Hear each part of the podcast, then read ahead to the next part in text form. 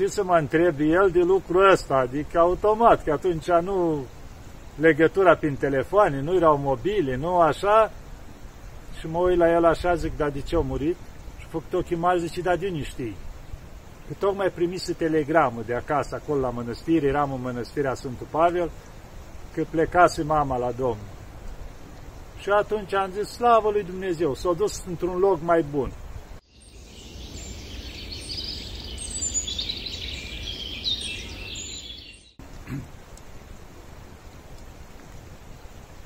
Iată, dragii mei, că ne vedem iarăși. Ce o să mai povestim acum? Până acum ați văzut o perioadă așa, am încercat să vă vorbesc despre sfinți, despre viețile lor, despre cât de minunați sunt ei. Și acum m-am gândit că să încerc un pic să mai schimb. Nu că nu ar fi sfinți. Cerul plin, în calendar, avem atâția, cu vieți minunate. Dar o să mai vorbim mai târziu. Și acum zic să mai schimb un pic. Vedeți, acum sărbătorile, fiecare știți cum ați petrecut, cum v-ați bucurat de ele. Nașterea Domnului. După aceea, au venit 1 ianuarie, care Sfântul Vasilii cel Mare, bineînțeles, acolo este șterea împrejura Mântuitorului, dar v-am vorbit de Sfântul Vasilii cel Mare, și știu că sunt atâtea tradiții frumoase la noi în țară. Au fost colindele. Cred că nu-i nicio țară în lume care să aibă colinde cum avem noi români. Și frumoase, tradiționale, care ne leagă cu tradițiile acolo, cu tot ce au făcut și bunicii și străbunicii noștri. Lucruri frumoase, minunate, prin care o înțeles poporul că trebuie să-L slăvească pe Dumnezeu nașterea Lui, venirea Lui pe pământ și toate celelalte. Acum la anul nou și aici tradiții, cu uratul, cu, vedem, atâtea lucruri și lucruri. Na, unii sunt un pic, așa, nu prea ortodoxe, să zicem, luate din diferite locuri. Dar Dumnezeu știe fiecare, să nu exagerăm în ceea ce facem. Că din ele să nu se dea în băutură, peste măsură, în lucruri care duce la păcate. Și atunci nu-i mai cum trebuie. Da. Și vedem, acum o să fie și botezul Domnului, iarăși o sărbătoare mare. Nu o să intru în amănunte nici aici. Deci la botezul Domnului, să mergeți cu toții la biserică și să luați, stați acolo toată slujba frumos, bineînțeles, dacă puteți, vă spovediți, vă împărtășiți, ar trebui cu toți creștinii, deci nici nu se discute, e o sărbătoare mare, unde putem spune așa că Mântuitorul, care era fără de păcat, s-a botezat de la Sfântul Ioan Botezătorul ca să ne dea nou exemplu. Că și noi, pe calea spre Dumnezeu, intrăm prin Sfântul Botez. Da. Și atunci ar trebui toți creștinii la biserică frumos să ia aghiazmă, să ducă fiecare cu sticla lui acolo să-și ia aghiazmă, să aducă acasă, și să stropească peste tot acasă. Bineînțeles că, vedem, vine și preotul, cum ești la Crăciun cu icoana, după aia la botezul Domnului, cu aghiazmă, dar e bine și voi la biserică să vă duceți să luați aghiazmă ca să aveți acasă să stropiți peste tot, și grădinile, copacii, tot, că e binecuvântarea lui Dumnezeu. Chiar atunci, la rugăciuni, când se citește, se cântă, acolo se spune că astăzi se sfințește firea apelor, adică toate apele din lume, toate se sfințesc. Adică se simte atunci în aer, așa, cum se zice, sfințenia. Da, s-a aruncat și în fântâni aghiazmă și peste tot atunci, așa ca o binecuvântare. Știu că la, în satul meu acolo și nu știu, poate se mai păstrează și acum, punea preotul acolo unde făcea aghiazmă afară, făcea o cruce din gheață mare, acum nu mai știu dacă e frigul suficient să mai facă, și punea paie, multe jos, toată zona aia unde stătea preotul și citea și făcea rugăciunile acolo la gheazma, în cazanile alea mari acolo, pe paile alea. Și după aia fiecare om lua două, trei pai acasă din paile alea, toți oamenii și le legau prin copaci, peste tot, ca să fie ca binecuvântare. Lucruri frumoase, tradiții frumoase. Deci, cum am spus, să vă bucurați de orice sărbătoare frumos. Asta înseamnă participarea la biserică, dacă se poate împărtășirea cu tainele, cu Sfintele Taine, cu Sfânta Împărtășanie. Bineînțeles, să fim spovediți. Și atunci totul devine frumos. Pentru că, cum se zice, trăim sărbătoarea în suflet, în inima noastră. Da, dragii mei. Și tot vorbind de urături, de asta care s-a acum la început de an, așa, mi-amintesc și eu un lucru. Hai să vă povestesc din copilăria mea. Cred că eram pe la 14 ani terminați în clasa 8 -a și nu mă gândisem, am început să un pic așa mai des cu biserica asta, să mai mergem noi cu uratul, că mergeam înainte, așa, copii cu uratul, mergeam, bineînțeles, era când mergea preotul, mergeam înaintea lui ca să vestim acolo, cum era cu Cilaresa, cum se la noi și toate celelalte.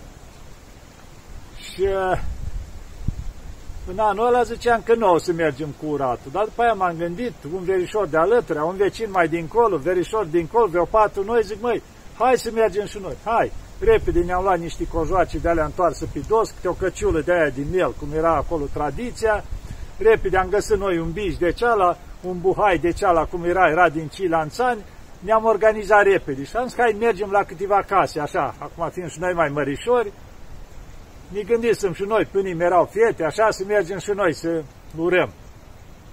Dar urături nu știam niciunul, că nu ne-am pregătit. Și măi, dar urături, mă, știu eu una de pe la tata, așa, ce mi-o mai amintesc. Nu contează, e bună, hai să mergem. Și ne-am dus. Și mi-amintesc că la o casă, bine, noi făceam gălăgii multe, că dacă era un bici, îmi era niște clopute acolo, nu prea s auzea urătura. Deci puteai să o mai amețește acolo să spunem și dacă la hăi, hăi, striga toată lumea, era treaba bună. Ei, dar la o casă, când am intrat noi, eu și stăpânul în cerdac, așa, și ne-o făcusem. Avea chiar două sau trei fete la casa aceea. Și ne-o făcusem și au spus, nu vreau gălăgie, fără bici, fără clopte, fără nimic, vreau să ascult urătura. Și cine era cu urătura? Eu eram cu urătura, ceilalți nu știau niciuna. Și zic, auleu, ce mă fac acum? Omul era atent cu urechea să asculte în liniște urătura. Cum era, te puneai la geam acolo și am început. Ce mi-amintesc eu din urătură era mai lungă.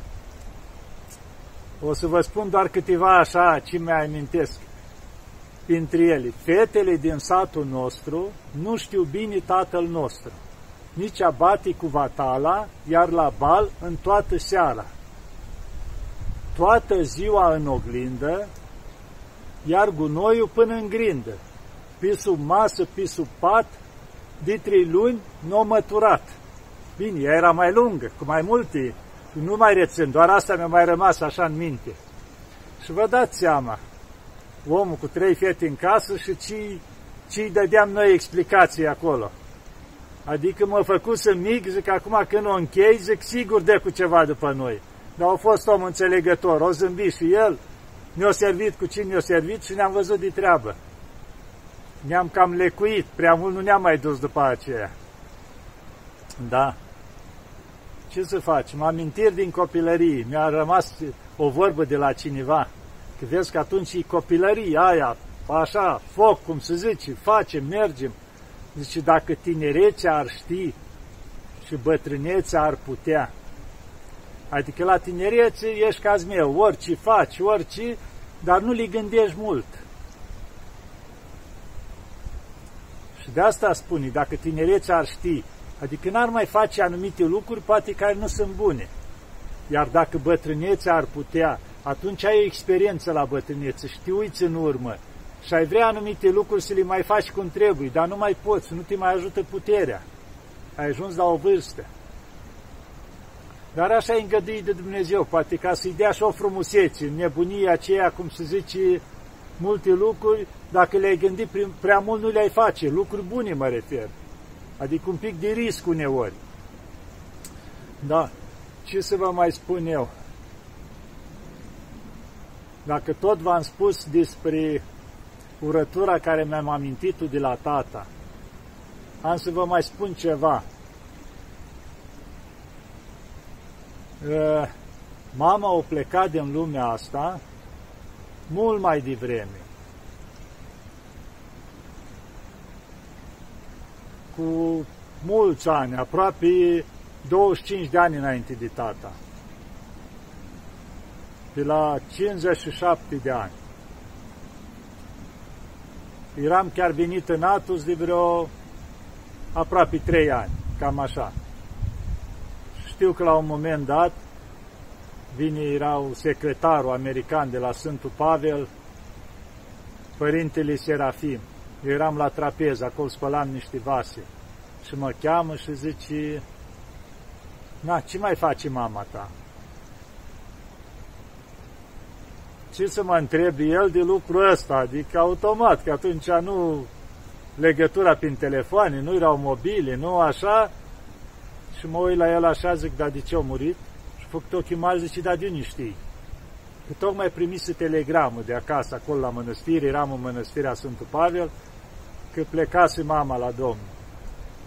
Și atunci am zis, slavă lui Dumnezeu, s-a dus într-un loc mai bun. Și el se uita așa la mine, adică s-a așteptat, cred că, să mă dau capul de periez ceva.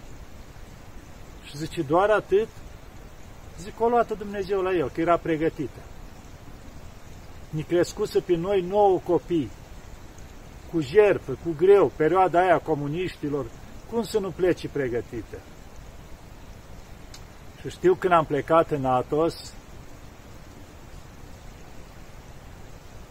mama era așa de bucuroasă, ne-am îmbrățișat atunci la despărțire și zice, du-te să te rogi pentru noi acolo. Tata a început să plângă, zice, dar unde te duci, dar ce n-ai ce trebuie aici în țară?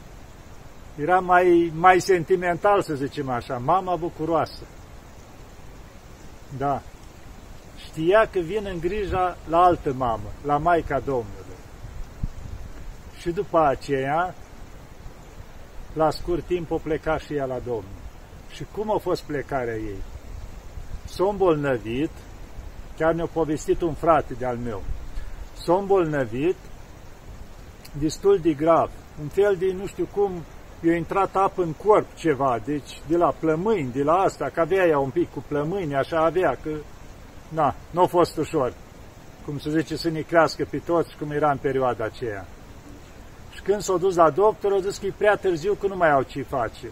Adică puteau să ții și în spital, dar zice, nu mai avem ce face. Și atunci o luat o casă și timp de vreo două săptămâni nu prea au mai dormit. Stătea continuu și citea la psaltirii. Se ruga pentru noi toți copiii ei, permanent zi și noapte. Și chiar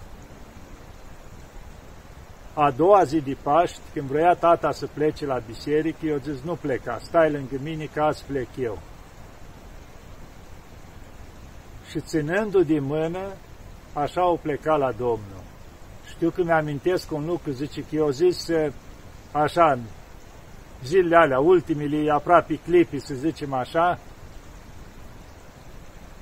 zice, o întrebat tata pe mama, zice, uite, n-am fost căsătoriți, suntem căsătoriți atâta timp. Zice, ți-am dat vreodată vreo palmă? Și mama zice, niciodată. Dar mama, eu zic, zice, dar eu te-am făcut vreodată prost, ți-am vorbit urât, zice, niciodată, o zis el. A existat foarte mare respect între ei.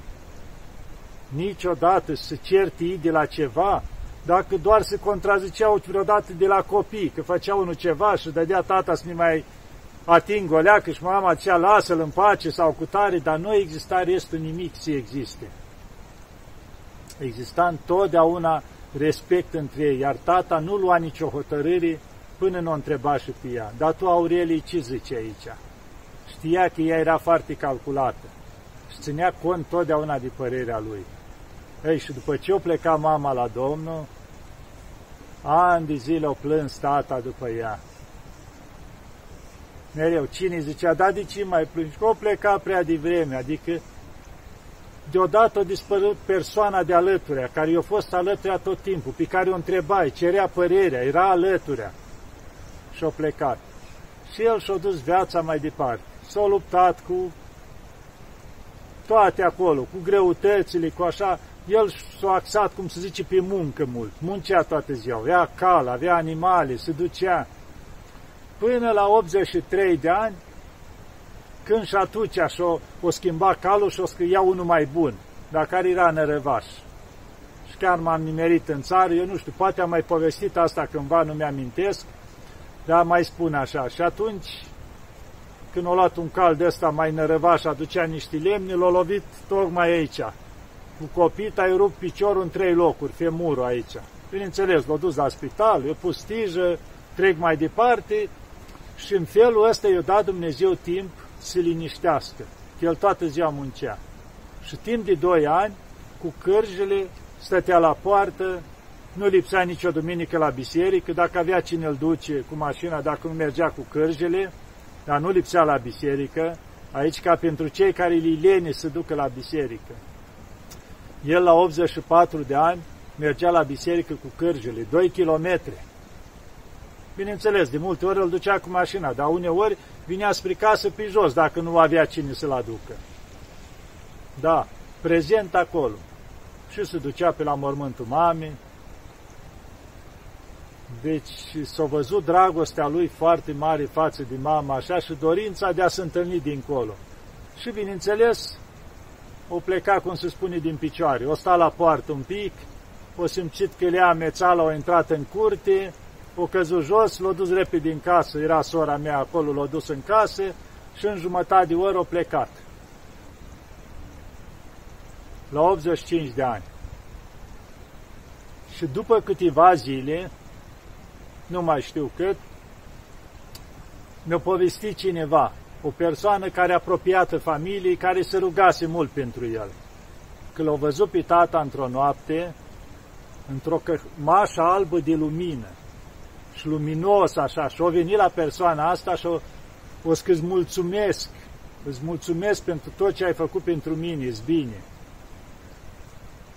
Deci i-a dat un răspuns cumva pentru rugăciunile care au făcut și l-au văzut în cămașa albă. Deci se dusese unii trebuie acolo. Da, dragii mei, vedeți, fiecare, după cum își duce viața, așa e și sfârșitul. Și se duce acolo unde dorim cu toții să ajungem la bucurie și acolo să știți că o să ne întâlnim cu toți acolo și o să continuăm viața în veșnicie. Și dacă am făcut ce trebuie, o să fim într-o bucurie continuă, fără sfârșit. O să trăim bucuria Raiului. De asta să încercăm să facem fiecare ce putem.